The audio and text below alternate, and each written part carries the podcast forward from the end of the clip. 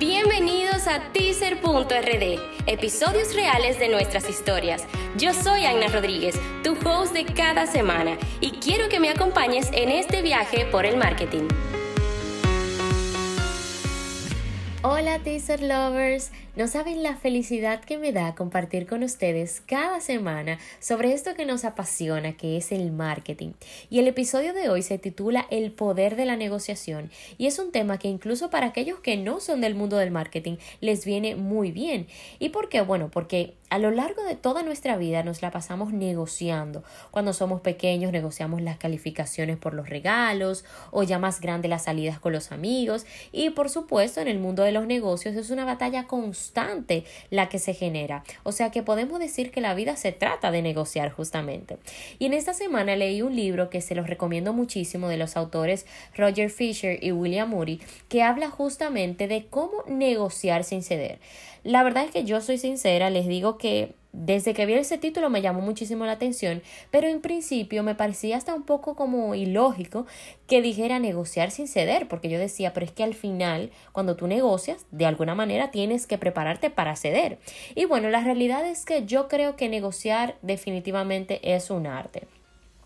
Aunque se negocia todos los días, la verdad es que no es fácil hacerlo bien, porque son muchas las cosas que juegan un papel importante al momento de la negociación, como las emociones, el ego y este tipo de cosas que muchas veces hacen que esa negociación se convierta en toda una batalla que puede generar agotamiento, inconformidades, malestares, y hemos visto que en ocasiones también hasta enemistades, aun cuando es algo meramente de negocios.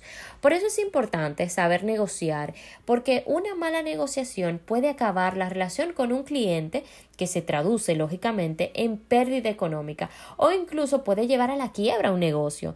Y en este libro que les comento habla de dos tipos de negociaciones, que son la suave y la dura. En el caso del negociador suave, por ejemplo, trata de no generar ningún tipo de conflicto, trata de que las cosas sean bien, no llevar nada a lo personal.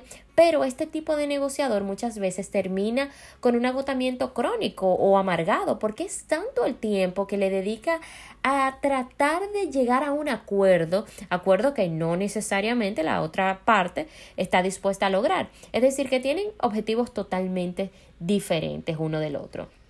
También el otro tipo de negociador que les comentaba, el duro, es que todo lo ve como un duelo de voluntades, o sea que es blanco o negro, solo toma decisiones extremas, o todo o nada.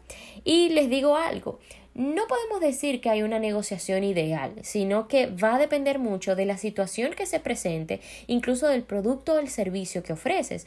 Muchas veces desde el punto de vista del cliente, la negociación se basa en buscar los defectos o las oportunidades de mejora de ese producto. Creo que todo nos ha pasado, incluso muchas veces hemos adoptado esa posición porque es mucho más cómoda realmente. Por ejemplo, si vamos a comprar un vehículo, le vemos todo, o sea, cualquier rayoncito que pueda tener, una lucecita que no prenda, no importa lo que sea, la idea es siempre amarrarse a ese desperfecto para poder entonces sacar al vendedor de su zona e irle indicando todo lo que gastaría adicional al precio que ya le están dando. Así que bueno, al momento de negociar con tu cliente, yo te recomiendo que le des opciones de mutuo beneficio, que no se vea que solo tú te quieres beneficiar, sino que también tú cedas un poquito ese compartir esas ideologías. La otra parte es ampliar esas opciones que le das al cliente, no cerrarse a que todo es blanco o es negro, no, vamos a darle opciones al cliente también. Tratar de ser objetivos con los criterios que planteamos y sobre todo no llevarlo a lo personal, porque cuando lo llevas a lo personal pierdes muchísimo, pierdes la relación, generas agotamiento y todo lo que vimos anteriormente. Así que esta es mi recomendación de hoy. Hasta aquí el episodio de hoy. Muchísimas gracias por escucharlo y recuerda seguirnos en @teaser.rd.